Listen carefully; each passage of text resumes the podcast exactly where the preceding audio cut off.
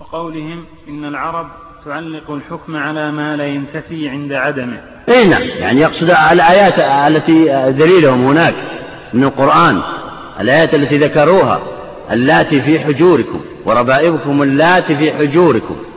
الحكم آه، يقول المستدل وهو النافي للحجية مفهوم المخالفة. يقول لو كان مفهوم المخالفة حجة لجاز التزوج ببنت الزوجة التي لم تتربى في آه، حجر أو في بيت زوج الأم. لو كان مفهوم المخالفة حجة وذكرنا هذا وسبق هذا ولا؟ نعم. آه لكنه آه الآن تساوى المسكوت والمنطق معا. لا يجوز التزوج بها سواء تربت في منزل زوج أمها أو لم تتربى. لا يجوز آه إجماعا. فهنا ما دام تساوى الأمر تساوى الأمران إذا لا حج لهذا. قال المجيب قلنا لا ننكر هذا إذا ظهر للتخصيص فائدة سوى اختصاص الحكم به إما لكونه الأغلب أو غير ذلك. هناك العلماء اشترطوا لحجية مفهوم المخالفة شروط شروطا كثيرة منها ألا يخرج مخرج الغالب. ألا, ألا, يكون ألا يخرج مخرج الغالب في العادة والعرف وألا يكون في السند في, في النص دليلا يدل على المفهوم. هذه شروط وشروط أخرى غيرها.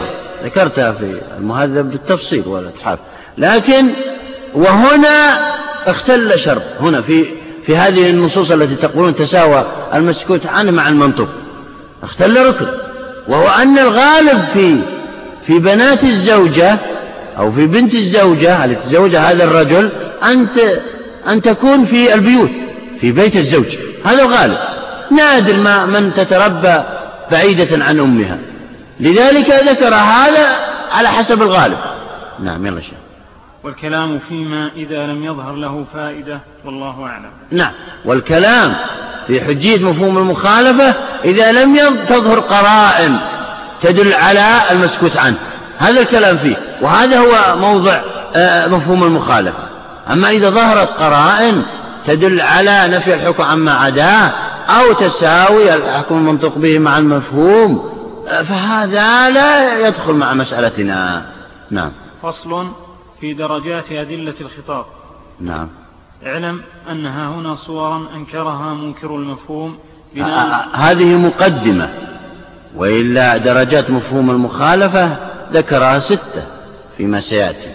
لكن ذكر هذا مقدمة يقول زعم بعضهم أن بعض الألفاظ أخذنا الحكم منها عن طريق المفهوم لذلك أنكروها.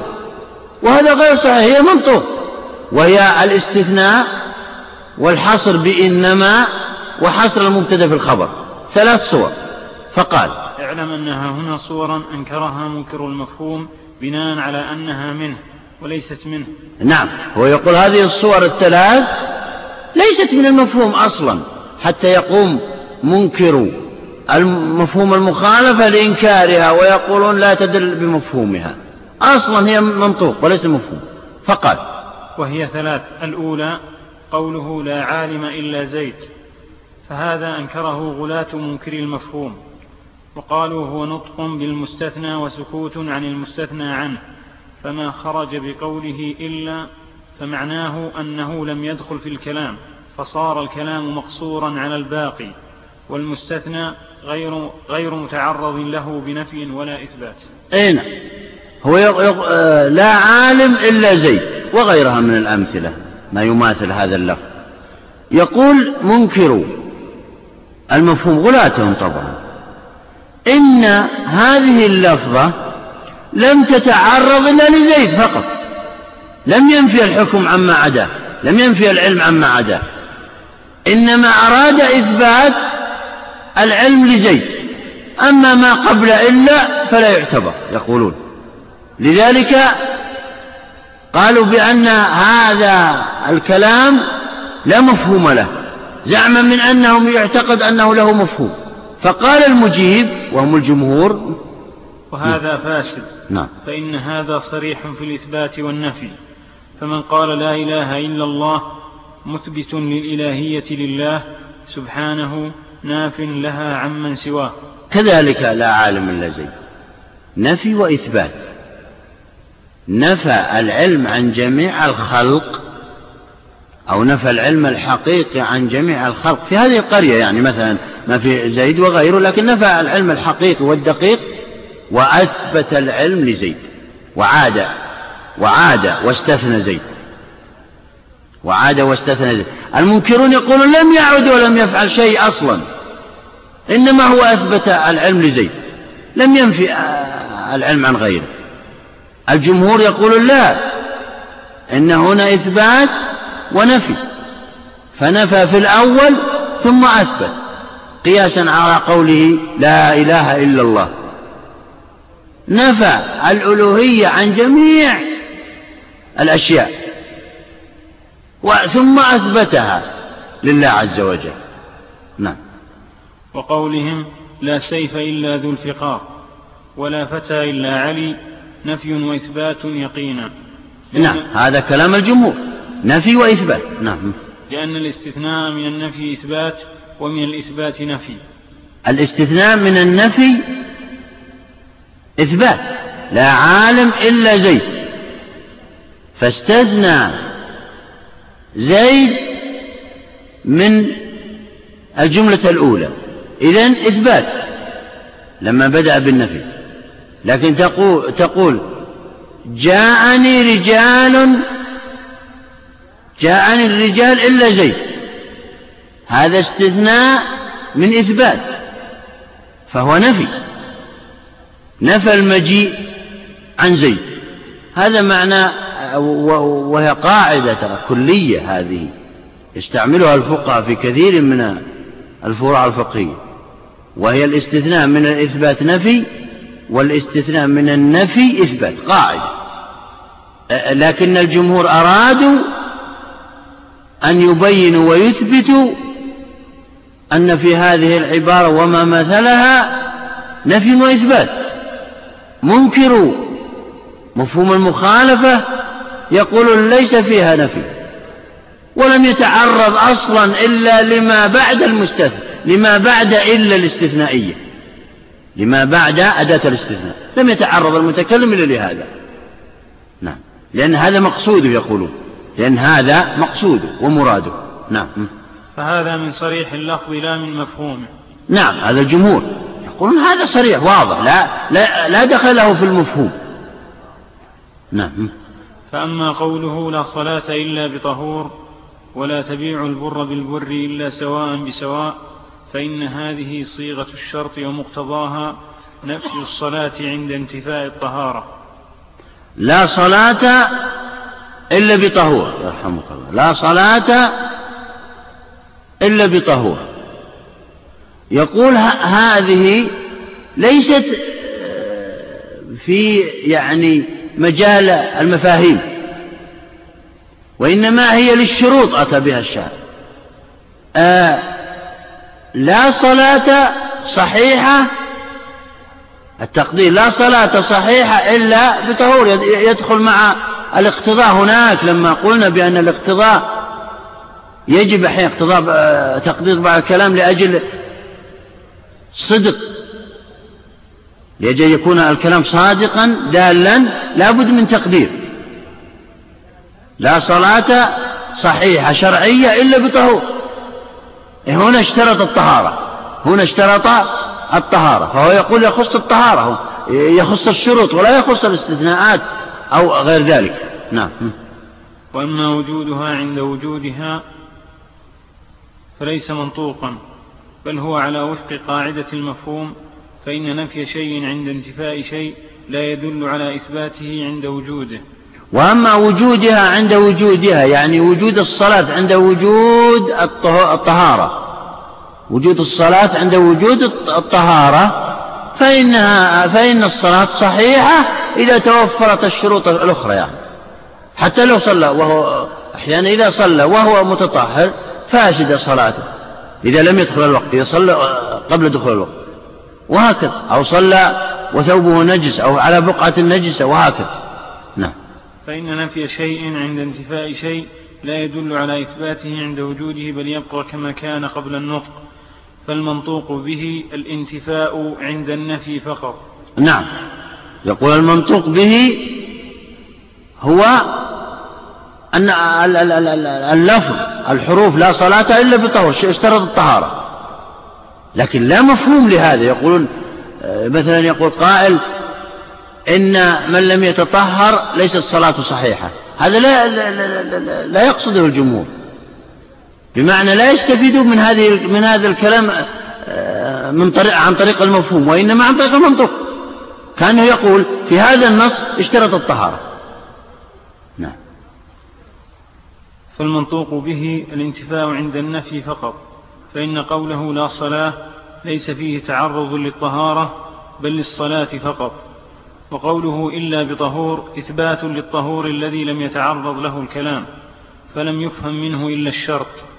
يعني لم يفهم من هذه العبارة كاملة طبعا إلا اشتراط الطهارة وغيرها من النصوص لا عمل إلا بنية.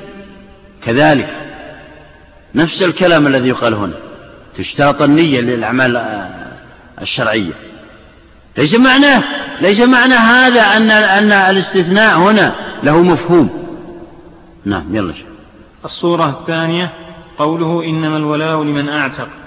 فهذا فهذا قد أصر فهذا قد أصر أصحاب أبي حنيفة وبعض منكر المفهوم على إنكاره. هذا غير صحيح. ليس أبي ليس جميع أصحاب أبي حنيفة.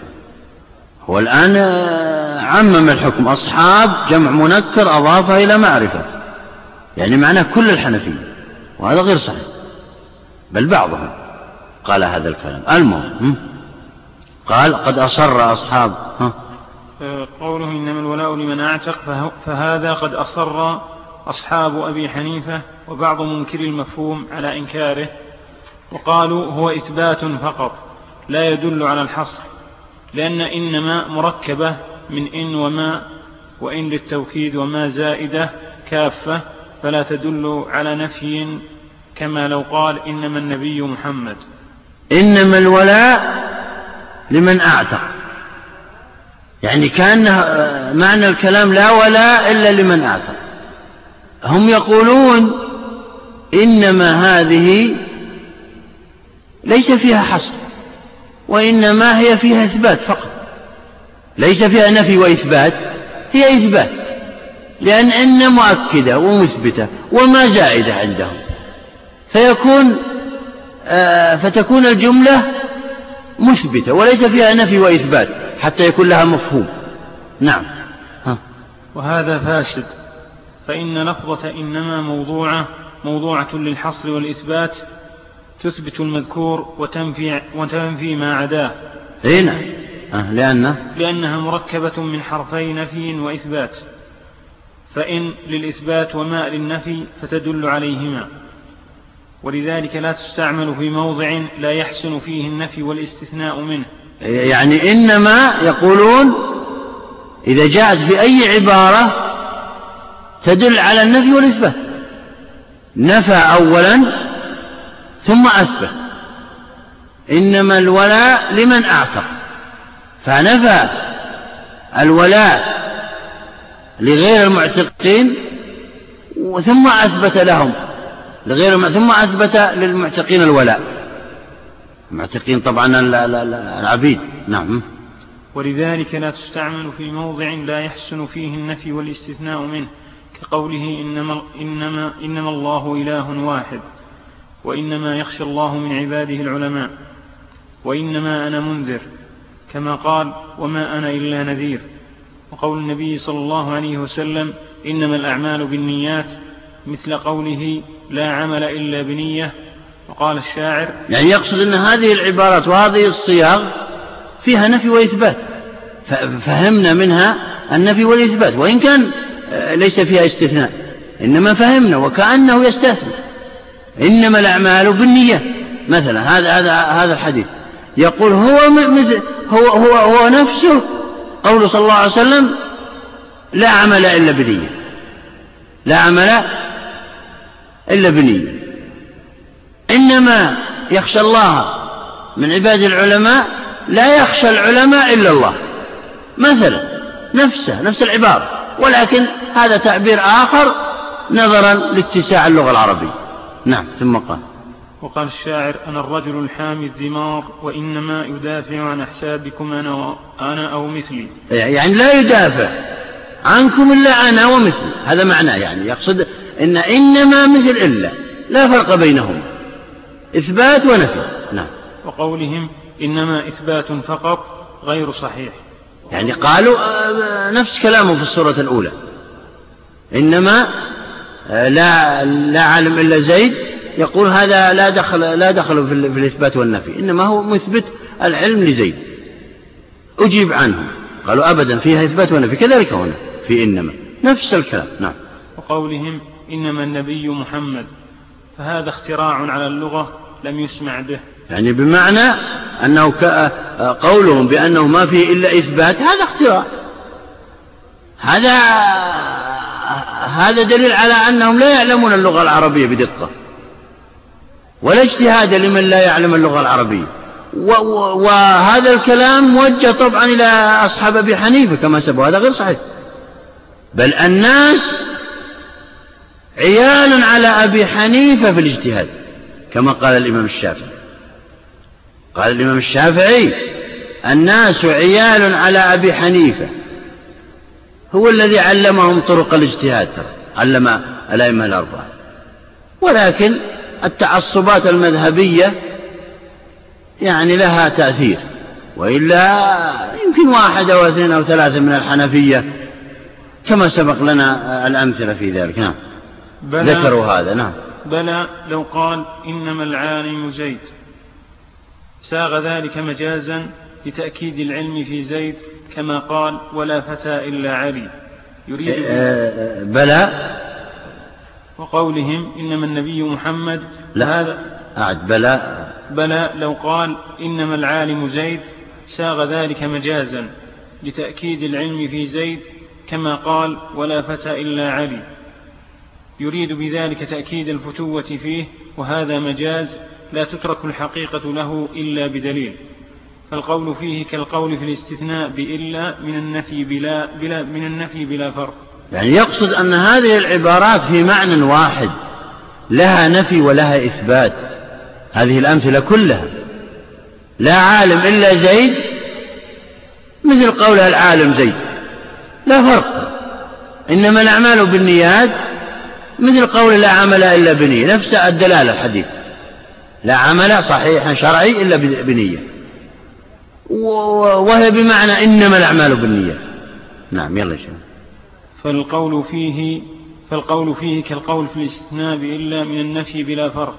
الصورة الثالثة قوله عليه السلام الشفعة فيما لم يقسم وتحريمها التحريم. هذا يسمى حصر المبتدأ في الخبر.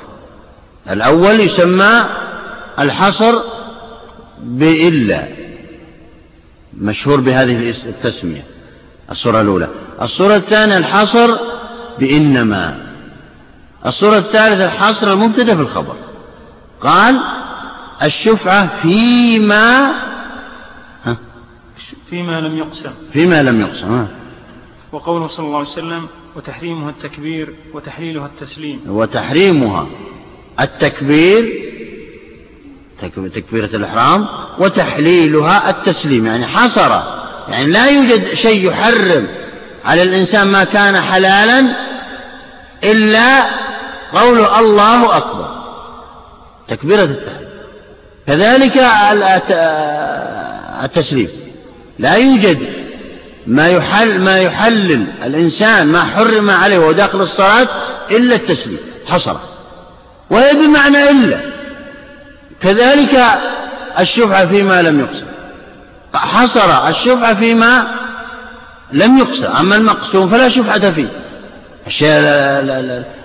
الشفعة في الشراكة المشاعة في هذا البيت. أنا لي نصف البيت مثلا نصف هذا البيت لكن مشاع. لم يكن الجنوب والشمال والغرب وكذا. هذا تجب هذا يجوز للشخص أن يشفع فيه وأن يمنع بيعه من الشريك الآخر. نعم. وهذا يلتحق بالصورة التي قبله وإن كان دونه في القوة. ووجهه, ووجهه أن الاسم المحلى بالألف واللام يقتضي الاستغراق وأن خبر المبتدأ يجب أن يكون مساويا للمبتدأ كقولنا الإنسان بشر أو أعم منه كقولنا الإنسان حيوان. نعم. هنا آه، ذكر أن ال هنا الداخلة على المبتدأ هي سبب حصر الخبر فيها لكن له شروط هذا اشترط هنا. ما هي الشروط؟ قال الشرط آه، وشرط وهو إيش؟ ووجهه أن الاسم آه. المحل بالألف مش وأن خبر المبتدأ يجب أن يكون مساويا للمبتدأ كقولنا الإنسان بشر. هذا هذا آه، شرطه وهو أن يكون المبتدأ مساويا للخبر. الإنسان بشر. أه؟ أو أعم منه كقولنا الإنسان حيوان. نعم. ولا يجوز أن يكون أخص منه كقولنا الحيوان إنسان. لأنه لا يحصر الشيء فيما هو أقل منه. بل إما أن يكون مساويا له أو أعم منه. فلو جعلنا التسليم أخص من تحليل الصلاة كان خلاف موضوع اللغة. ولو جعلنا الشفعة فيما يقسم لم يكن كل الشفعة منحصرا فيما لم يقسم وهو خلاف الموضوع. أي نعم. يعني يقصد من هذا كله أن هذه الصورة الثالثة ليست كالصور السابقة. الصورة السابقة تجوز بدون شروط. إنما هذه الصورة الثالثة لا بد من الشروط وهي ما قاله هنا. يعني حصر التحريم حصر تحريم الصلاة في هذه التكبيرة. وحصر التحليل للإنسان في ما له من أكل وشرب بعدما كان ممنوعا في الصلاة في التسليم. لا زيادة على التسليم ولا نقصان منه. وهكذا نعم فأما ما هو من دليل الخطاب فعلى درجات ست. الآن بدأ يذكر أنواع المفاهيم. أنواع المفاهيم. نعم. أولها مد طبعا ما سبق من الصور الثلاث بعضهم يجعلها من المفاهيم لكن المصنف تبع للغزالي نفى أن يكون لها مفهوم يقول هذا منطوق. لكن بعض العلماء يقول لها مفاهيم وهذا كثير من العلماء وليس بعضهم يعني قلة. يعني فيه مفهوم الاستثناء فيه مفهوم الحصر بإنما فيه مفهوم الحصر بالمبتدا بالخبر وهكذا.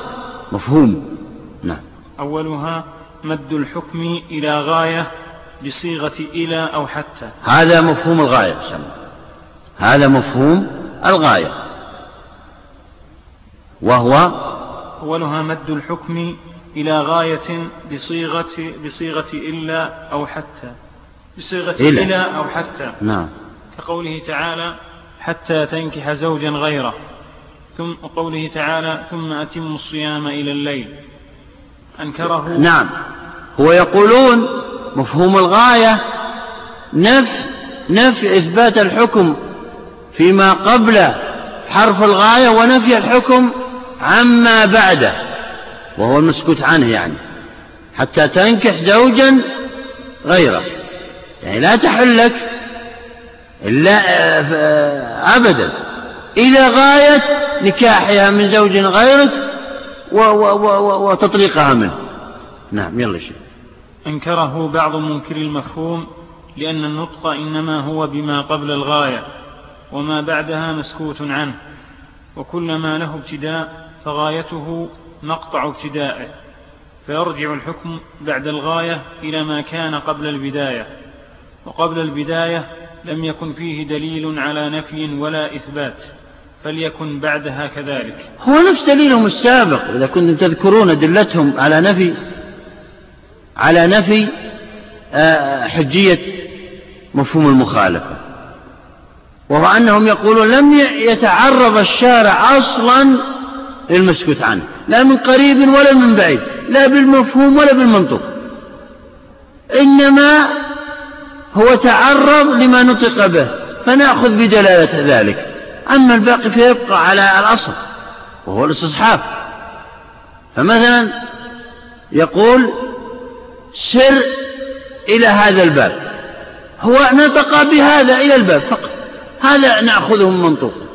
أما ما بعد الباب فيبقى على النفي الأصلي يبقى, يبقى على الأصل وهو أن والاستصحاب كما قالوا هناك الحنفية يعني. أو كثير منهم يبقى على أنه لم يتعرض له فيبقى على الحكم الأصلي نفس آه، هذه الصيغة وإنما أتوا بها وأعادها لأجل أن تكون إنكارا لمفهوم الغاية. هنا نعم. ولنا ما سبق من ولنا على أساس أن مفهوم الغاية حجة. هذا كلام جمهور العلماء نعم.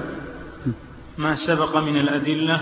ما سبق من الأدلة على حجية مفهوم المخالف وهما دليلان كما سبق. إجماع الصحابة وهو تلك الحادثة بين عمر وكذا وغيره من الحوادث التي سبقت. والدليل الثاني التلازم وهو أنه آه، ما خص هذا الشيء بالذكر ويلزم منه انتفاء انتفاء الحكم عما عداه هذا دليل. يقول لنا ما سبق وهو ما سبق. نعم. يعني بمعنى أن أن هذا نوع من أنواع المفاهيم ودليله ما سبق. نعم. ولنا ما سبق من الأدلة أن قوله تعالى حتى تنكح ليس بمستقل ولا يصح حتى يتعلق بقوله فلا تحل له. فلا, فلا بد فيه من إضمار وهو حتى تنكح زوجا غيره فتحل له. ولهذا يقبح الاستفهام لو قال قائل فإن نكحت هل تحل له؟ نعم نفس, نفس السابق. هو يقول هنا يقول هنا المحت... يقول المحتجون بمفهوم المخالفة يقول إن مفهوم الغاية حجة عندنا. لماذا؟ لأن العبارة واحدة. لا تحل حتى تنكح. زوجا غيره. المنكرون يقولون لا أنه لا دخل لا, لا دخل للمتكلم فيما بعد حتى. المقرون لمحجية مفهوم الغاية يقولون لا إن ما بعد حتى متعلق بما قبلها. فيثبت الحكم بما قبل على ما قبلها وتنفي أو ينفى الحكم عما بعدها. نظرا لمفهوم الغاية. أعد العبارة. ولهذا يقبح الاستفهام. لو قال قائل فإنك ولهذا أعاد نفس الكلام السابق. يقبح أن يسأل سائل ويقول إذا نكحت غيره هل تحلها هذا يقبح في لسان العرب. لما قال فلا تحل له حتى تنكح زوجا آخر غيره هذا مفهوم منها أنها إذا نكحت وطلقت تحله. تحله تحل الأول. يقبح أن إيه؟ يسأل سائل ويقول ولو كذا وكذا. نعم. ولأن الغاية نهاية ونهاية الشيء مقطعه فإن لم يكن مقطعا فليس بنهاية ولا غاية. نعم. هو يقول لأن حتى نهاية نهاية الحكم الأول ومقطع له. وهذا المقطع ابتداء لما بعد حتى. فينبغي أن يتصل مع بعض. نهاية المقطع الأول من العبارة وابتداء المقطع الثاني. لهما صلة ببعض فيؤخذ حكم ما بعدها حتى من العبارة الأولى. وصلى الله على نبينا محمد. بسم الله الحمد لله والصلاة والسلام على رسول الله. نبدأ. بسم الله والحمد لله والصلاة والسلام على رسول الله. قال المؤلف ابن قدامة رحمه الله في كتابه روضة الناظر. فأما ما هو من دليل الخطاب فعلى درجات ست. ذكرنا أولها ثم الدرجة الثانية التعليق على شرط كقوله تعالى نعم. بدأ المصنف بذكر أنواع المفاهيم. معروفة ومشهورة عند الأصوليين أن هذه أنواع المفاهيم وأقسام فبدأ المصنف بمفهوم الغاية. نظرا لقوة مفهوم الغاية عند العلماء حيث أنه رتب هذه الدرجات على حسب القوة على حسب القوة فأقواها مفهوم الغاية. وانتهينا من الكلام عنها. الآن الدرجة الثانية نعم وهي مفهوم الشرط. التعليق على شرط كقوله تعالى وإن كن أولات حمل فأنفقوا عليهن أنكره قوم. نعم.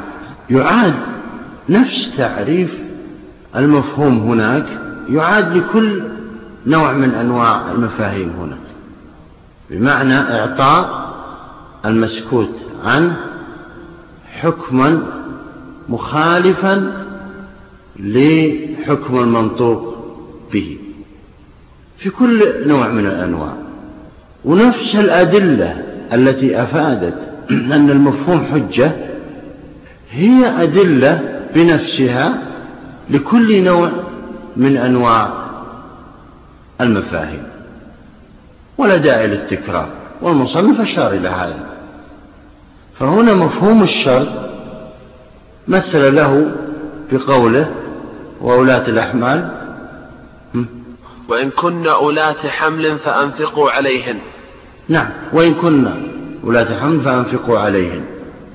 يعني بمعنى أنك تنفق على المطلقة الحامل لأجل حملها إن كانت حاملة. مفهوم الشرط يدل على أنك لا تنفق عليها لا تنفق عليها إذا طلقتها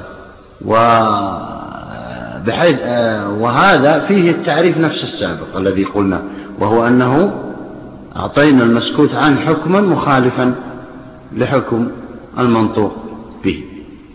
وهذه الفائدة من ذكره إن هنا الشرطية. نعم. أنكره قوم. لأنه يجوز تعليق الحكم بشرطين. كما لاحظوا آه هو ذكر هناك الخلاف الأساسي في مسألة المفاهيم. هل هي هل المفهوم حجة أو ليس بحجة؟ وذكر أن المخالفين بعض الحنفية وبعض كذا وكذا. هنا في هذه الأنواع من خالف في هذه الأنواع هم أو بعض من أقر بمفهوم المخالفة العام. يعني هم أقروا بأنه حج لكنه خ... لكن بعضهم خالف في بعض الأنواع في بعض الأنواع. كالقياس مثلا قالوا بأنه حجة ولكن بعضهم الذين قالوا أنه حجة بصورة عامة خالفوا في القياس في الحدود القياس في الكفارات القياس في الرخص خالفوا فيها. وإن قالوا بأن القياس كدليل حجة وهكذا. الإجماع حجة. لكن بعض من قال بأن الإجماع حجة خالف في في الإجماع السكوتي إجماع الأئمة الأربعة إجماع الخلفاء الأربعة وهكذا. فهذه المخالفات التي يذكرها المصنف هنا بين المقرين بحجية المفهوم. بين المقرين بحجية المفهوم. ولم يخالف ولم يذكر المصنف آه الذين خالفوا في بالحجية مطلقا. ليسوا داخلين في هنا. نعم. وأنكره قوم. أنكره قوم لأنه يجوز تعليق الحكم بشرطين. نعم. كما يجوز بعلتين. فإن قوله احكم بالمال إن شهد به شاهدان لا يمنع الحكم به بالإقرار وبالشاهد واليمين. إي نعم. آه القاعدة أنه لا يشهد أو لا يجوز إثبات شيء بالشهادة إلا إذا شهد عدلان أو شاهدان أو رجل وامرأتان. هذه قاعدة. يقولون إن مفهوم الشرط بالنسبة للجمهور قالوا إنه إذا شهد واحد فإنه لا تقبل شهادته أو لا يحكم بشهادته. لا بد من اثنين اشتراك. لكن الشارع خالف في هذا نفس الشارع خالف. قال إذا أقر الإنسان بمال فإنه يحكم عليه وإن لم يشهد معه أحد. هذا واحد. أو بشاهد ويمين كما ورد في الحديث. فلو كان مفهوم الشرط حجة كما تزعمون لما قبل الإقرار. بدون الشهود ولما قبل الشاهد الواحد واليمين. واضح كلامهم؟ إذا مفهوم الشرط ليس بحجة. نفس المخالفين هؤلاء يقرون بمثلا مفهوم الغاية هناك وهكذا. كل مفهوم له موافقون وله مخالفون. انتبهوا لهذه النقطة. ليس المقصود بالمخالفين هنا هم الذين خالفوا في أصل المسألة. نعم. ولا يكون نسخا. نعم. ولهذا جوزناه بخبر الواحد نعم. يعني بمعنى أن الحديث الإقرار أو الحديث الوارد بقبول الشاهد واليمين ليس بنسخ ليس بنسخ لاشتراط الشاهد. أو اشتراط الشاهد في الشاهدين اشتراط الشاهدين في الآية يعني. ليس نسخ. وإنما هو إضافة إليه زيادة عليه. أتى بزيادة معلومة جديدة وأن الشاهد واليمين يقبل من تسهيل الشارع على المسلمين. قال وليس بنسخ أعد. ولا يكون نسخا. ولهذا جوزناه بخبر الواحد. نعم. ولهذا جوزناه بخبر الواحد يعني بمعنى أننا أن خبر الواحد وهو قبول الشاهد واليمين قبلناه وجوزناه. لأن يقولون كما عند بعض العلماء أنه لا ينسخ بخبر الواحد. القرآن والسنة المتواترة لأن القرآن هو الذي ورد باشتراط الشاهدين. القرآن والسنة المتواترة لا ينسخان بخبر الواحد. لذلك انتفى أو أن يقول قائل أن هذا ورد نسخا. نسخ لما سبق. هذا لا يقبل. انتبهوا ترى في هذا السطر والنص آه، تقرير للدليل ورد على اعتراض مقدر. فتقرير الدليل هو ورود الإقرار فقط يكفي لحكم الشهادة وكذلك آه، قبول الشاهد الواحد مع مع يمينه. اعترض معترض فقال إن هذا نسخ إن هذا قد يكون مع أبواب النسخ لا يدخل معنا هنا. فقال المجيب لا يكون نسخ. لماذا؟ لأن خبر الواحد لأن هنا قال خبر الواحد وهو قبول الشاهد واليمين لا يقبل في النسخ هنا لأن الوارد فيه لأن القرآن هو الذي أورد وجوب الشاهدين. فلا ينسخ خبر الواحد ما ورد في القرآن. نعم. ولنا ما سبق. ولنا ما سبق يعني أدلة إثبات حجية المفهوم عموما. حيث إن تلك الأدلة نقول هكذا حيث إن تلك الأدلة عامة لجميع المفاهيم. مفهوم الغاية مفهوم الشرط مفهوم الصفة مفهوم العدد مفهوم وغيرها من المفاهيم عامة وشاملة. مفهوم الزمان مفهوم المكان لم تفرق بين المفاهيم. حتى آه، نخرج مفهوم الشر. يعني كأنهم يقولون هنا في هذا الاستدلال أنتم قلتم بأن مفهوم بأن المفهوم حجة. فينبغي أن تعمموا الأدلة عامة سواء كان مفهوم غاية أو مفهوم شر لا فرق بينها كأنهم يحتجون عليهم بالمناقضة هنا. يعني ناقضتم قاعدتكم الأولى وهي أن المفاهيم حجة كلها. نعم. وتعليقه بشرطين. لأن كل واحد منهما يقوم مقام الآخر في ثبوت الحكم به لا يمنع من انتفاء الحكم عند انتفائهما. كما لو صرح فقال لا تحكم إلا بشاهدين أو إقرار وجو وجوزناه بخبر الواحد لأنه تخصيص وتخصيص العام بخبر الواحد جائز.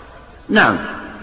هو يقول يجوز أن نشترط في المسألة شرطين.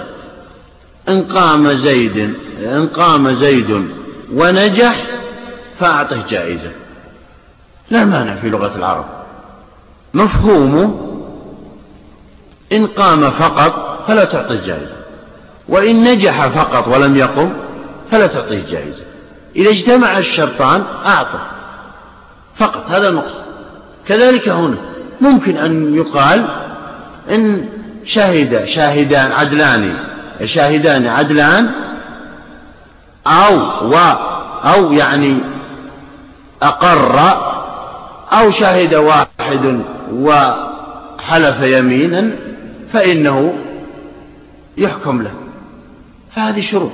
إذا فقدت آه، يكون مفهوم هذا الفقدان انعدام قبول الشهادة. أما ما قلتموه من أنه خبر واحد فهذا لا مانع منه لأن المفهوم له عموم المفهوم له عموم. فجاءنا هذا الحديث النص وهو قبول الشاهد الواحد مع يمينه مخصص لذلك العموم. فمثلا الشارع حكم بأنه لا يقبل في الشهادة إلا عدلان مفهومه ألا يقبل الواحد. هذا مفهوم.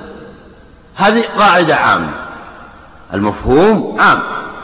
جاءنا خبر واحد فخصص هذا العمو هذا المفهوم.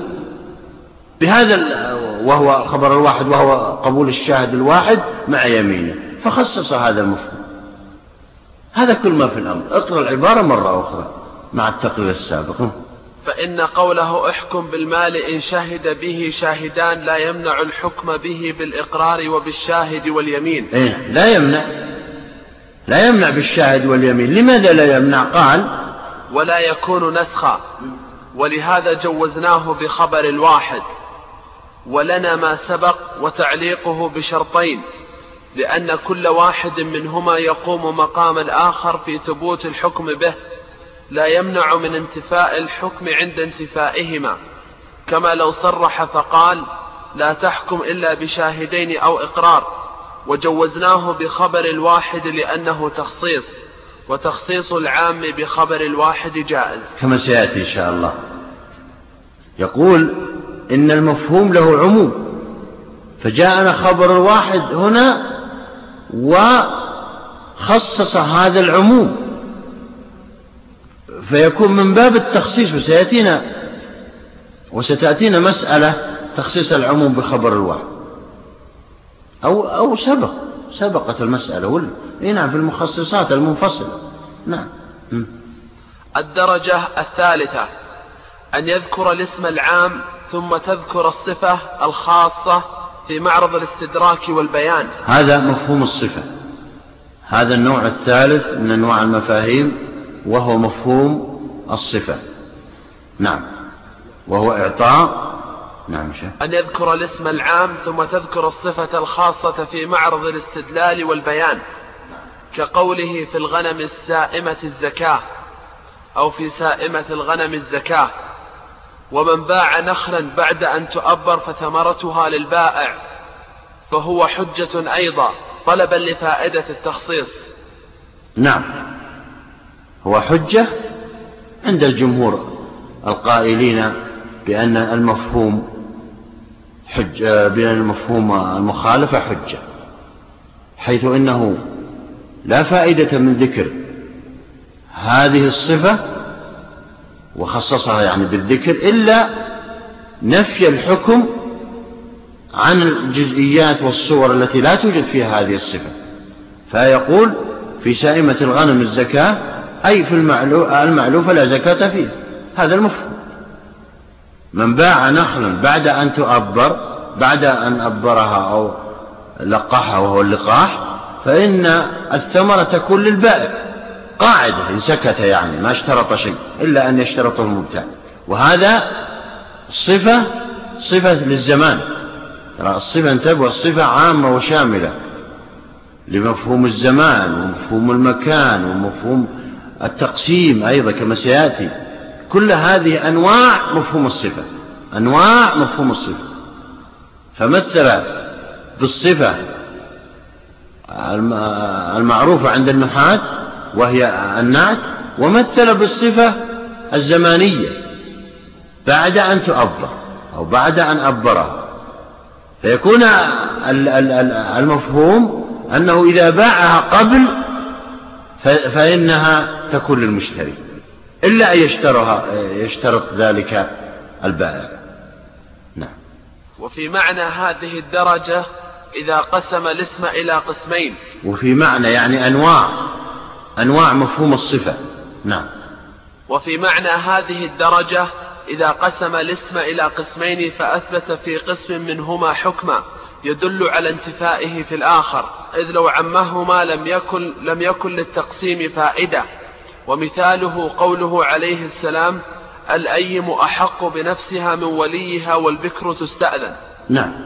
يعني لو لو ذكر الجملة الأولى الأيم أحق بنفسها وهي الثيب هنا يفهم من هذا أن البكر ليست أحق بنفسها مفهوم؟ معروف. إذا ذكر قسمين لا ثالث لهما فإنه يفهم حكم القسم الذي لم يذكر من خلال ذكره للقسم لحكم القسم المذكور. جاءني زيد وعمر فصلى زيد. وسكت. ما الذي يفهمه السامع؟ أن عمرا يصلي. وهكذا في كل تقسيم. إذا ذكرت قسمين في أي وهذا كثير في الشريعة. إذا ذكر قسمان فإنه آه، يعلم وذكر حكم أحد القسمين فإنه يعلم الحكم الآخر بالمفهوم. كذلك التقسيم. يدل بمفهوم هذا يتبع كله مفهوم الصفة. آه، ولم تجدوا ماء فتيمموا. دل على أن البديل للماء إذا لم يجد يوجد التيمم لكن يدل بمفهوم التقسيم وهو مفهوم الصفة على أي شيء؟ على أن أنه لا يطهر غيرهما على أنه لا يطهر الشخص أو من يعني إذا أراد الصلاة غيرهما. بمعنى إذا فقدهما يصلي على حاله بدون أي استعمال لأي شيء لا يطهر من السوائل أو من الأشياء الأخرى. يعني بمعنى مثل مثلا السوائل التي لا تطهر كالسوائل المخلوطة بدهونات المخلوطة بأشياء والتي ذهب اسم الماء عنها كالشاي والقهوة والمشروبات الغازية كل هذه لا تطهر. تصلي على حالك إذا فقدت الماء والتراب. هذا يدل على مفهوم التقسيم. وهذا كثير في الشريعة. نعم. الدرجة الرابعة أن يخص بعض الأوصاف التي تطرأ وتزول بالحكم كقوله الثيب أحق بنفسها من وليها. فيدل على أن ما عداه بخلافة. هذا ليس الدرجة هذا. هذه تابعة لمفهوم الصفة من أنواع مفهوم الصفة. أنا قلت لكم مفهوم الصفة آه، تعم أشياء كثيرة. وقد ذكرتها في كتاب اللي اسمه المهذب حصرتها. منها مفهوم التقسيم مفهوم الزمان مفهوم المكان مفهوم الحال آه، وغير ذلك من ما. سواء كانت الصفة عارضة أو دائمة. نعم. ومنها هذه هذا المثال. قال المثال؟ كقوله الثيب أحق بنفسها من وليها. نعم. الثيب أحق بنفسها من وليها وسكت الشارع يفهم منه أن البكر ليس لها أمر في زواجها. إنما إنما تستأذن ولا تستأمر. استئذان آه هذا مفهوم هذه. لماذا قال صفة عارضة؟ لأن الثيب طرأ عليها. ليست صفة دائمة للأنثى. طرأ عليها هذا الاستئمار وهذا كونها حق النفس. طرأ عليها بعد أن كانت بكر. نعم. فيدل على أن ما عداه بخلافه طلبا للفائدة في التخصيص. يعني كلمة طلبا للفائدة في التخصيص هذا دليل عما سبق كله. يعني بمعنى أن الشارع خصص هذه الأمور بالذكر. خصص هذه الأمور بالذكر. ولا فائدة لهذا التخصيص إلا نفي الحكم عما عدا المخصص. المخصص والمذكور. هذا هو الدليل. إذ الشارع لا يتكلم بالعبث. لابد لكل عبارة مما ذكرها فائدة. وأعظم فائدة كما قلنا في فيما سبق هي أن ننفي الحكم عما عداه. ننفي الحكم عن المسكوت عنه. ولا نعطي حكم المنطق به. نعم. وبه قال جل أصحاب الشافعي واختار التميمي أنه ليس بحجة. وهو قول أكثر الفقهاء والمتكلمين. هذا كلام آه، يعني مفهوم الصفة. نعم. والفرق بين هذه الصورة وما قبلها أن, ذا أن ذاكر الثيب يظهر معه أنه ذاكر للبكر. يعني أقوى. هو كل مفهوم صفة لكن هنا يفرق بين أنواع يفرق بين أنواع مفهوم الصفة. فيقول هذا أقوى عندنا. إذا قال الثيب معناه أنه أننا نحتمل احتمالا راجحا بأنه ذاكر للبكر لما قال الثيب ها؟ ويحتمل الغفلة عن الذكر. فصار المفهوم ظاهرا. يعني يحتمل الغفلة عن الذكر. يعني يحتمل أنه غافل. قد, قد لا. لما ذكر السيد قد لا يذكر البكر أو بعيد يحتمل هذا. لكن احتمال احتمل, احتمل احتمالا راجحا بأنه ذاكر لذلك. لذلك صار المفهوم آه، ظاهر من كلامه لأنه قسيم. إذا ذكر الثيب معناه إذا ذكر الطويل معناه القصير. جاءني رجل طويل. إذا السامع يفهم أنه ما أتاه قصير. إذا ذكر الفقير معناها الغني وهكذا في كل شيء. نعم. فصار المفهوم ظاهرا وعند ذكره الوصف وعند ذكره الوصف الخاص مع العام انقطع احتمال عدم الحضور فصار المفهوم ها هنا أظهر. نعم. يعني بمعنى أن أن ذكره لصفة تتنازعها عدد من الصفات الكثيرة هذا المفهوم يكون منه ضعيف. لكن ذكر لصفة هي قسيمة لصفة أخرى فقط. هذا يكون المفهوم أقوى.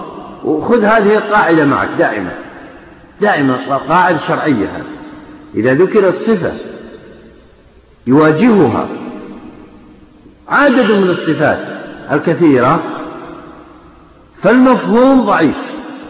لأنه قد قد يقصد غير ذلك من الصفات غير ما أنت فهمته.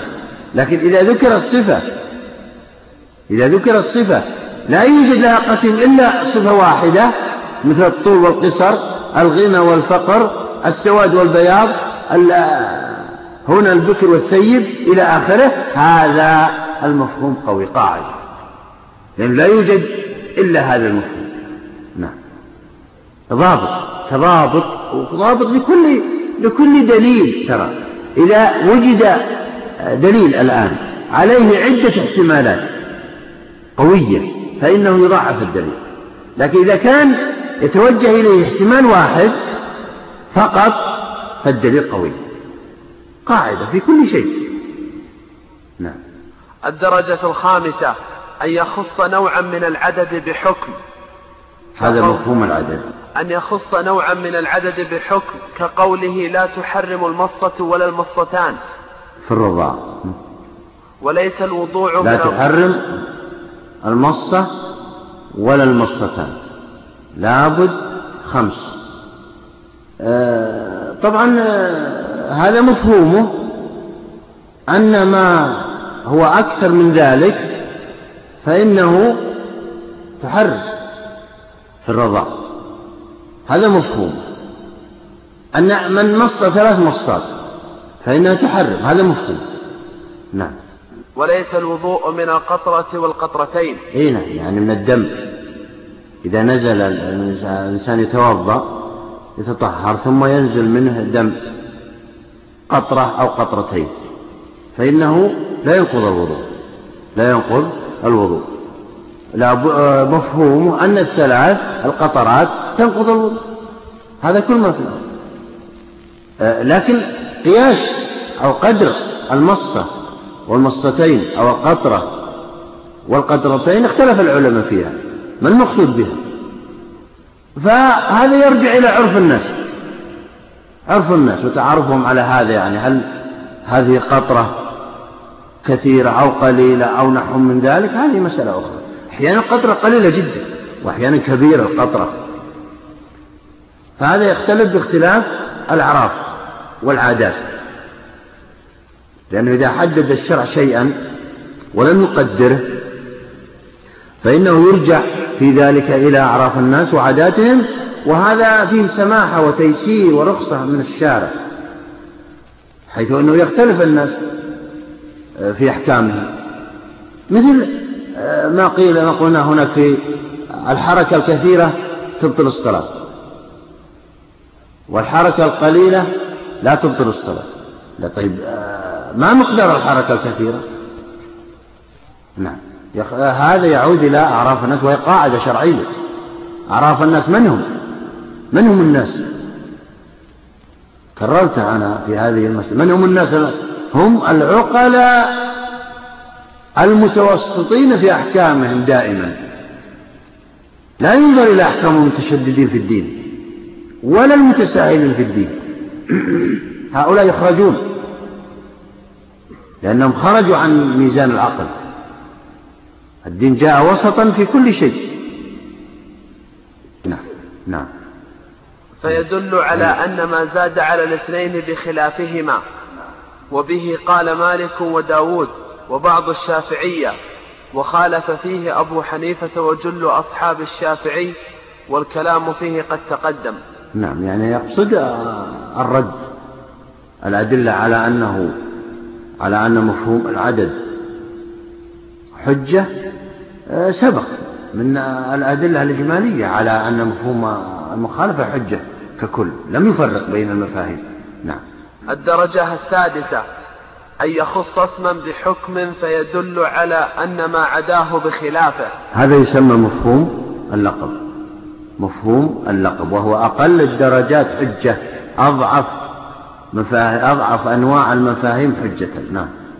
أن يخص اسما بحكم فيدل على أن ما عداه بخلافه. الخلاف فيها كالخلاف في التي قبلها. إي نعم يعني يقصد إن الذين خالفوا هم الذين الذين خالفوا في هذه المسألة هم الذين خالفوا في المسألة السابقة وهذا غير صحيح. هذا غير صحيح. مفهوم اللقب ما ذكره إلا قلة من الناس من العلماء من العلماء. أما مفهوم العدد فهو حجة عند الجمهور حجة عند جمهور العلماء. أما مفهوم اللقب فهو ليس بحجة عند جمهور العلماء فهو ليس بحجة عند مفهوم عند عند جمهور العلماء نعم. الخلاف فيها كالخلاف يعني يذكر لقب بإنسان زارني زيد مثلا أو اسم ذات هل يفهم منها أن عمرو ما زاره؟ الذين قالوا بأنه حجة يفهم من هذا أن عمرو ما زار لكن المخالفين يقولون لا لا يفهم منها أن عمرو ما زاره. هو خصص زيد أنه زاره لكن قد يكون عمرو زاره. وهذا ضعيف جدا ولم يحتج به إلا قلة. يعني. ثم قال وأنكره الأكثرون وهو الصحيح لأنه, لأنه يفضي إلى سد باب القياس وأن تنصيصه على الأعيان الستة في الربا يمنع جريانه في غيرها. أي نعم يقصد من هذا أن أن القول بأن مفهوم اللقب حجة يسد باب القياس. لا يكون القياس حجة. لأنه لما حرم الخمر ووصفه معناه أن غيره حلال. وهكذا. كذلك في حديث عبادة بن الصامت الأشياء الستة التي حرم الترابي فيها. حددها وعينها. لو قلنا بأن مفهوم اللقب حجة لما قسنا عليها الأرز والذرة والخضروات والفواكه أنه لا يجوز الترابي فيها. لأن يمنع هذا. فعند الجمهور ليس بحق بحجة ولا وقد اتهم الحنابلة بأنهم يقولون بمفهوم اللقب. اشتهر عند العلماء أن الحنابلة وهذا غير صحيح. بل بعضهم قال فيها وهذا يدل على يعني على التساهل في نسبة الأقوال. نعم. ولا فرق بين كون الاسم مشتقا كالطعام أو غير مشتق كأسماء الأعلام والله تعالى أعلم. أي نعم هم آه بعضهم أقر وهم القلة من العلماء. وبعضهم أنكر وهم جمهور العلماء. فريق ثالث فرق بين الاسم الذي يشتق منه صفة وبين اسم الذات مثل زيد وعمرو مثل الطعام يشتق منه صفة لأنه مطعوم. لأنه يستطعم منه هذا الشخص. فيقول إنها أعطيته طعاما. مثلا يقول إن هذا له آه، يجوز أو إن اللقب هنا حجة أني لم أعطه غير طعام كالجمادات الحطب والجدر والكذا وكذا والطين ونحو من ذلك. هذا حجة. أما الذوات كزيد وعمر والأسماء كلها فإنه ليس بحجة. وهذا غير صحيح. وهذا غير صحيح. لأن الاسم الذي نشم منه رائحة الصفة يدخل في مفهوم الصفة هناك.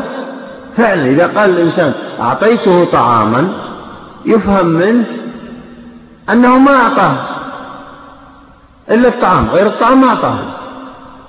كالجمادات السيارة السيارة أو الطين أو كذا أو كذا ما أعطاه هذا هو الصحيح في مفهوم الصفة. هنا يدخل في مفهوم الصفة.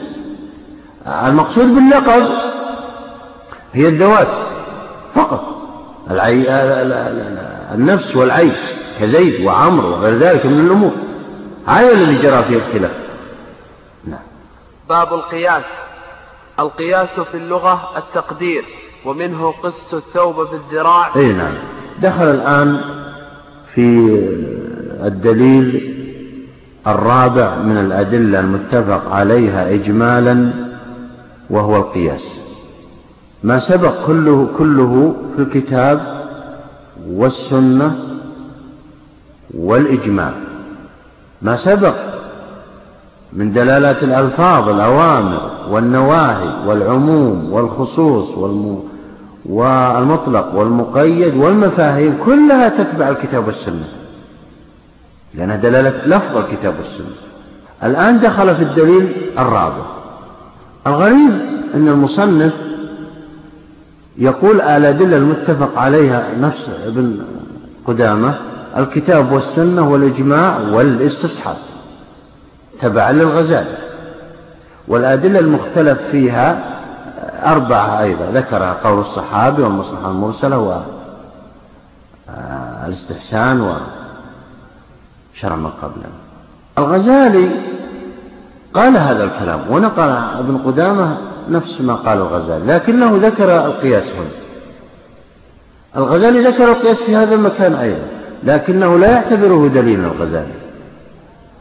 الغزالي يعتبره كاشف عن الدليل فقط لماذا قال إنه كاشف عن الدليل؟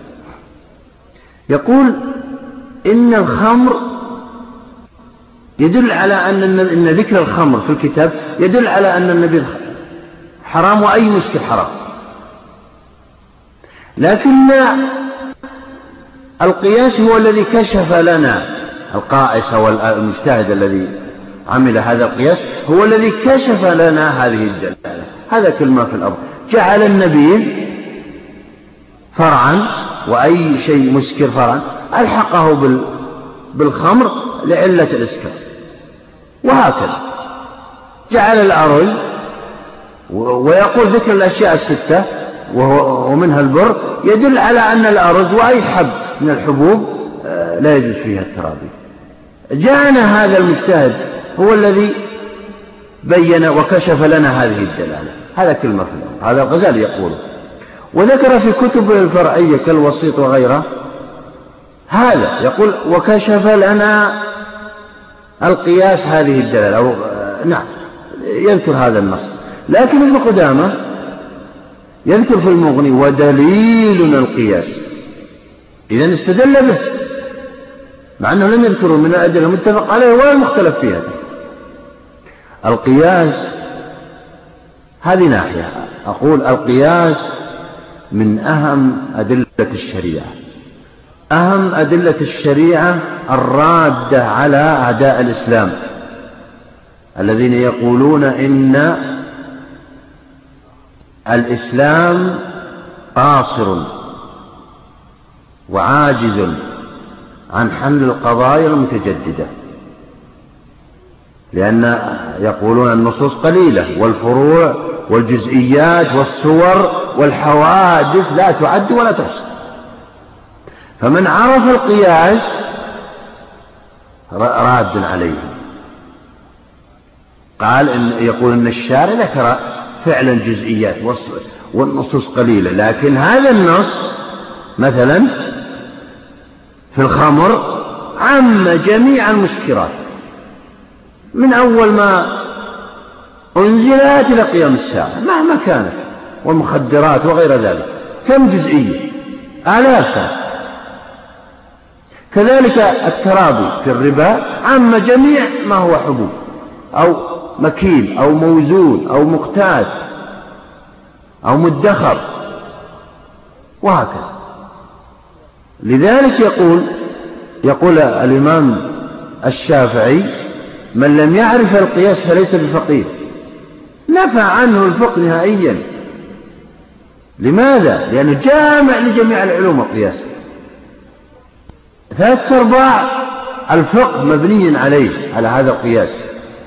هو الذي يعلمك مقاصد الشريعة ومصالح الشريعة وأسرار وأسباب ورود كل حكم من الأحكام. قال الإمام أحمد أيضا لا يستغني أحد عن القياس. أي أي مشتغل بالشريعة؟ لا يستغني عن القياس. فلذلك من عرف من عرف القياس عرف جميع أبواب أصول الفقه وأبواب الفقه. لذلك يقول السلف من عرف الأصول هانت وسهلت عليه الفروع ومن أهمها القياس فمن تعمق بمعرفة القياس استطاع أن يناقش أدلة الخصوم والمناظرين. مناقشة هادئة مبنية على أسس وقواعد. مقنعة أسس وقواعد مقنعة. لذلك تجدون أبا حنيفة لما أراد أن يناظر الزنادقة الذين ينكرون وحدانية الله هل ذكر لهم آية أو حديث يدلان على هذا؟ أبدا ما ذكر لهم ذلك إنما استدل بالقياس عليهم. فقال لهم انظروا إلى نهر دجلة هذه السفينة فيه. لو كان لهذه السفينة رئيسان هل تصل في المكان المحدد وفي الزمن المحدد؟ قالوا أبدا. قال لماذا؟ قال لأن كل واحد من الرئيسين سيأمر أتباعه بأمر يخالف الآخر. انزل الشراع هذا وقت رياح. الثاني يقول لا تنزل الشراع هذا ليس بوقت رياح إلى آخر الكلام. فيختلفان ويمكن أن تغرب فقال فكذلك هذا.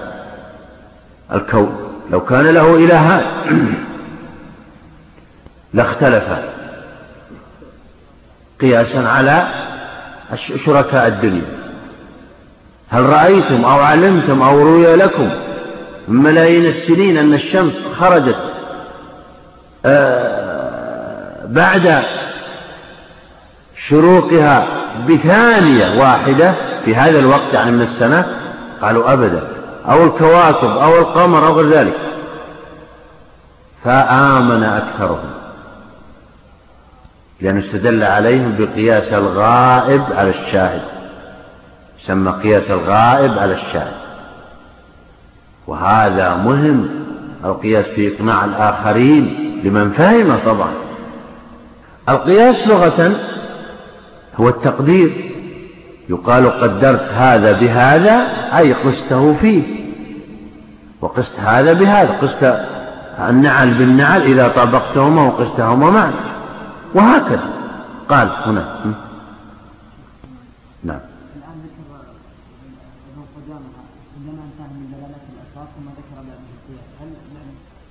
من قال من أين هذه التسمية دلالة المعاني؟ هو, هو دلالة الألفاظ اللفظ يدل على المعنى. هي كلمة دلالة الألفاظ معناها تدل على المنطق والمفهوم. هذا القياس يسميه بعضهم أصول الشريعة أو أصل الشريعة أو قاعدة الشريعة ويسمى بهذا الاسم. بعضهم يسميه القياس الشرعي. وإذا أطلق كلمة ال معناها هو القياس الشرعي ابن تيمية سماه القياس الشرعي آه، يعني آه، إبعاد وتفريق عن القياس المناطق عن قياس المناطق كما سيأتينا نعم. آه، قبل أن نبدأ بالقياس الظاهرية نسب إليهم أيضا إنكار مفهوم المخالفة. ترى وبعضهم يقول أنه خلاف معنوي. بين الجمهور وبين الظاهر وهذا غير صحيح. من آه، الظاهرية كما قالت الحنفية أنهم يستدلون بالاستصحاب. استصحاب آه، استصحاب الأصل. يعني بمعنى في سائمة الغنم الزكاة يقولون المعلوفة لا زكاة فيها لأن الأصل ما هو؟ هو أن أنه لا زكاة في البهائم. جاءنا الشارع وأخرج السائمة وقال أن فيها زكاة. تبقى معلوفة على ما هي عليه. وهكذا كلامهم. كلامهم في جميع مثل آه لا تحرر المصة ولا المصتان يقول إن الأصل أنه لا يحرم شيء. ولكن لما ذكر الشارع هاتين المرتبتين المصة والمصتين هنا أخرجهم. فبقي الثلاثة فما فوق على ما هي عليه. أنهما يحرمان. وهكذا في كل المفاهيم. لذلك لو دققتم في الفروع الفقهية فيما ينقله العلماء عن الآخرين لا اكتشفتم لمن عرف هذه القواعد أن أكثر الخلافات لفظية وليست معنوية. وليست معنوية. لذلك موضوع نسبة الأقوال والتحقق من هذه النسبة وإرجاع الفضل إلى أهله وتقريب الأقوال إلى بعضها هذا من, موضوع من الموضوعات المهمة في الشريعة. نعم. القياس في اللغة التقدير. ومنه قست الثوب بالذراع إذا قدرته به.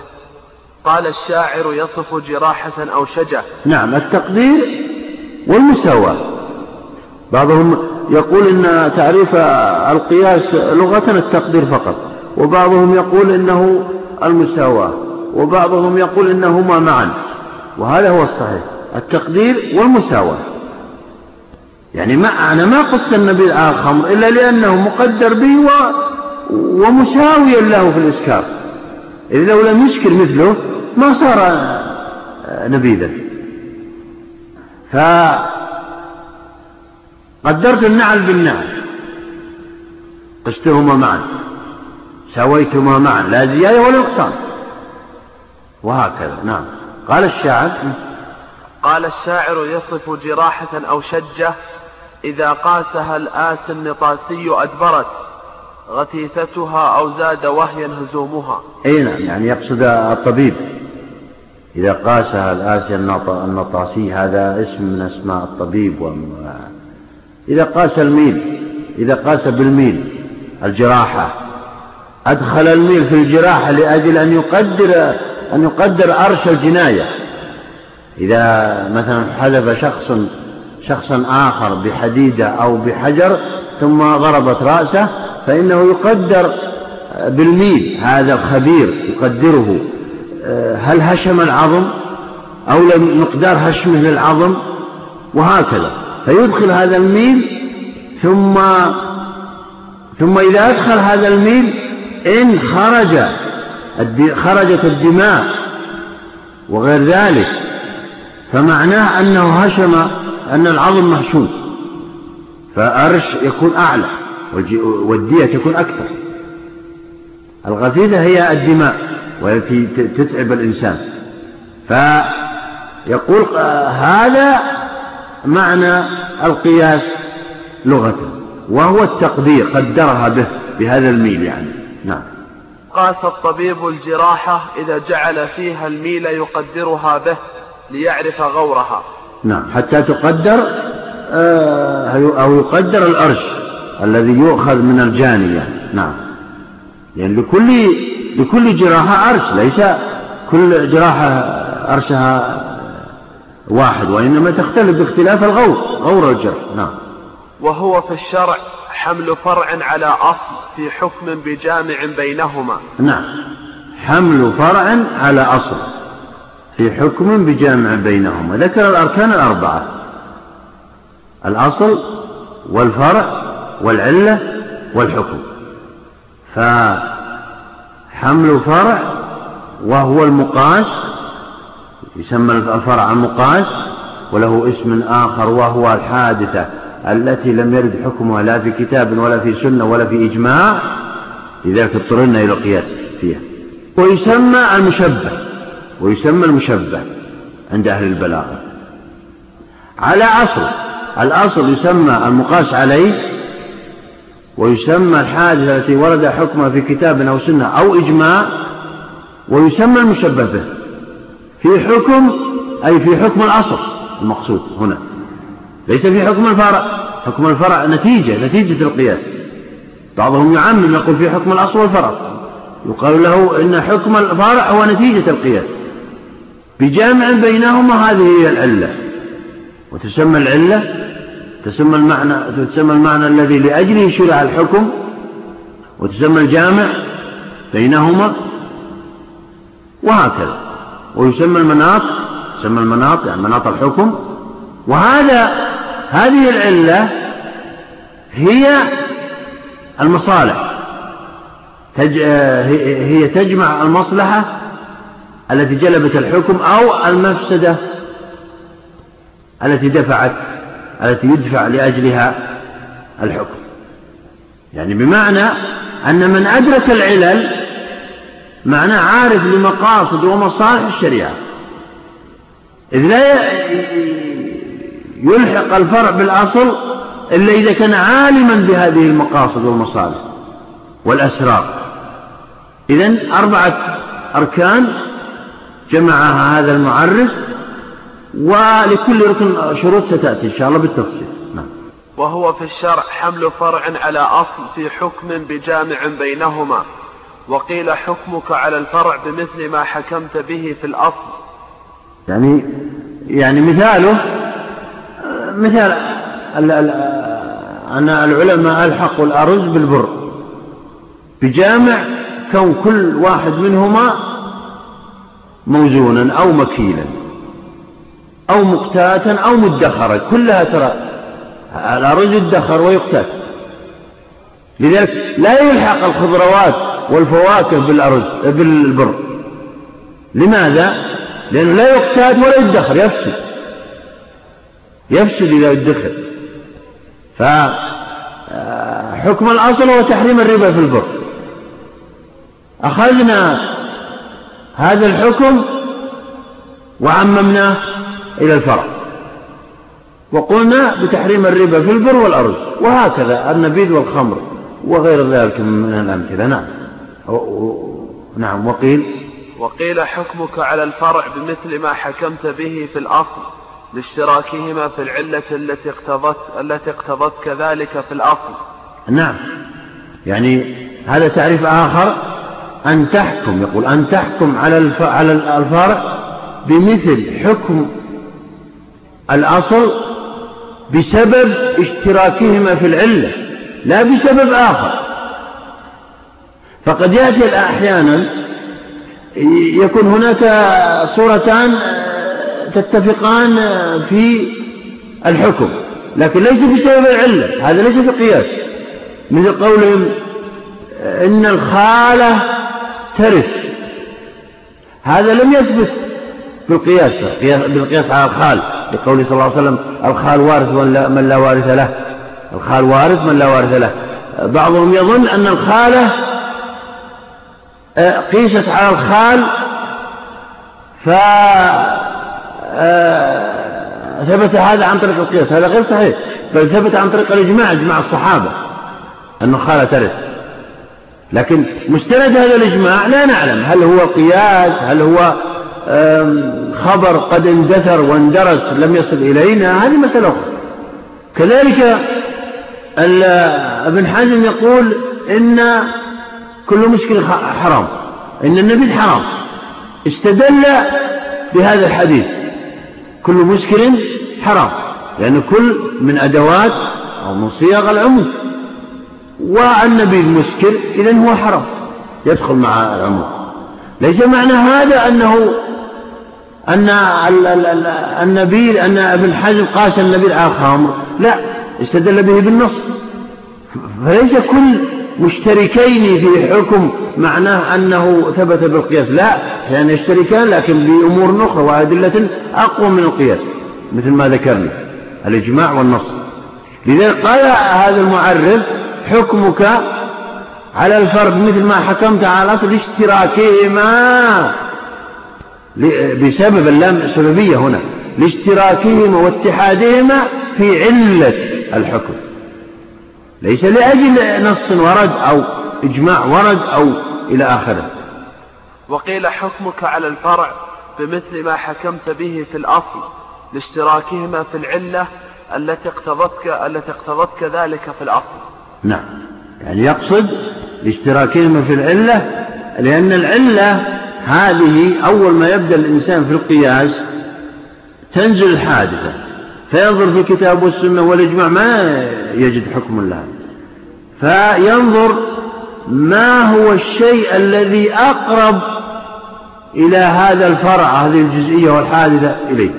فيقول مثلا هذه قريبة من كذا ثم يبدأ باستنباط علة الأصل الخمر.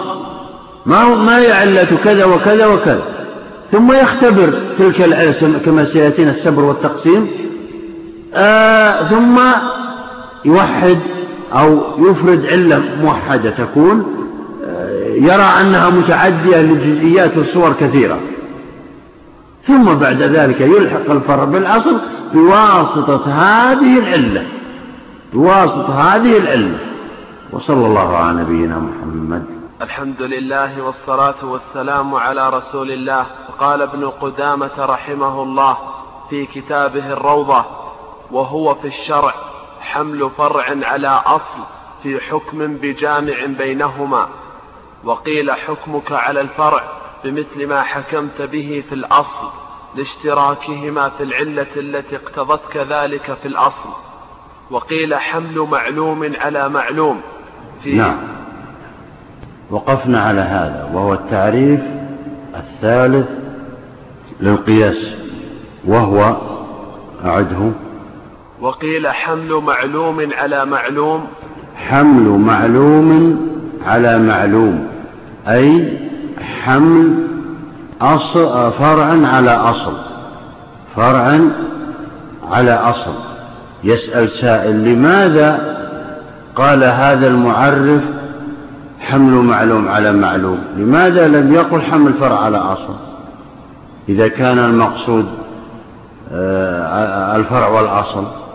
يقول المعرف إننا لجأنا إلى هذه اللفظة لأن المجتهد يختلط عليه الأمر أحيانا. لا يعين أن هذا يصلح أصلا أو أن ذاك يصلح فرعا إلا بعد مدة إلا بعد مدة وهو من, وهو من نتائج القياس يعتبر. فنقول حمل معلوم على معلوم عند المجتهدين أصرح وأوضح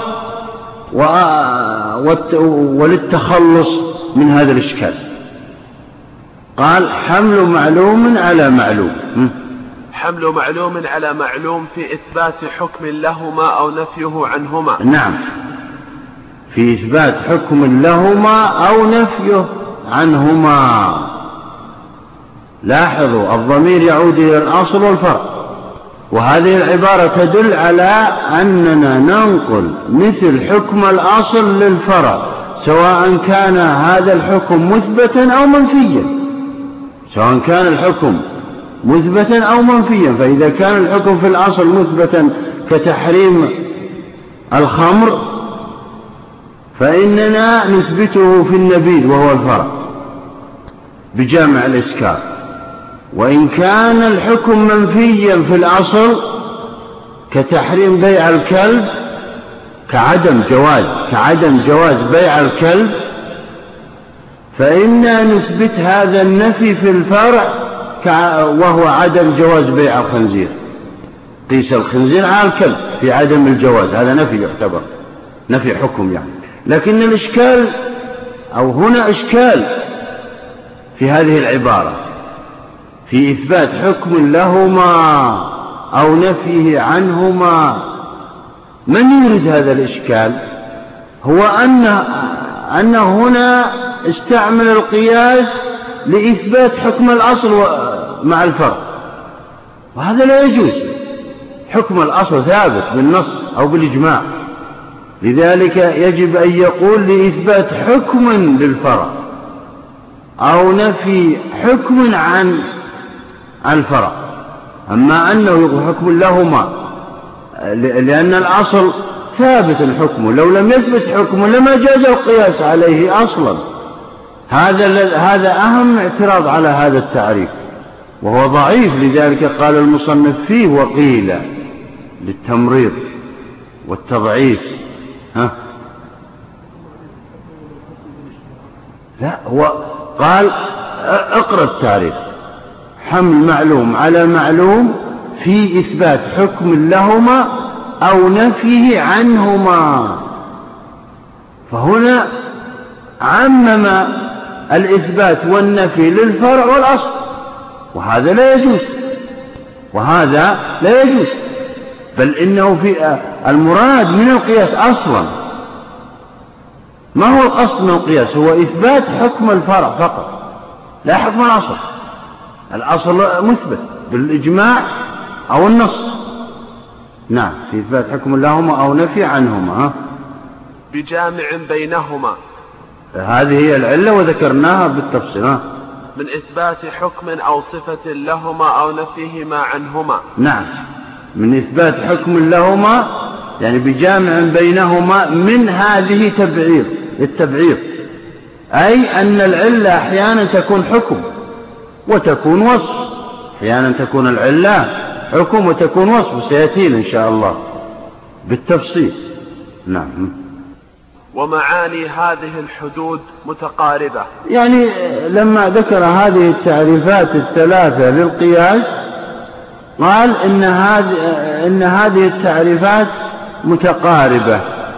وجه التقارب والتشابه بينها هو أنها ذكرت أركان القياس. الأصل والفرع والعلة والحكم. هذا وجه التقارب. وأن السبب في إلحاق الفرع بالأصل هو الاشتراك بالعلة. هذا هو السبب. لا يوجد سبب غيره.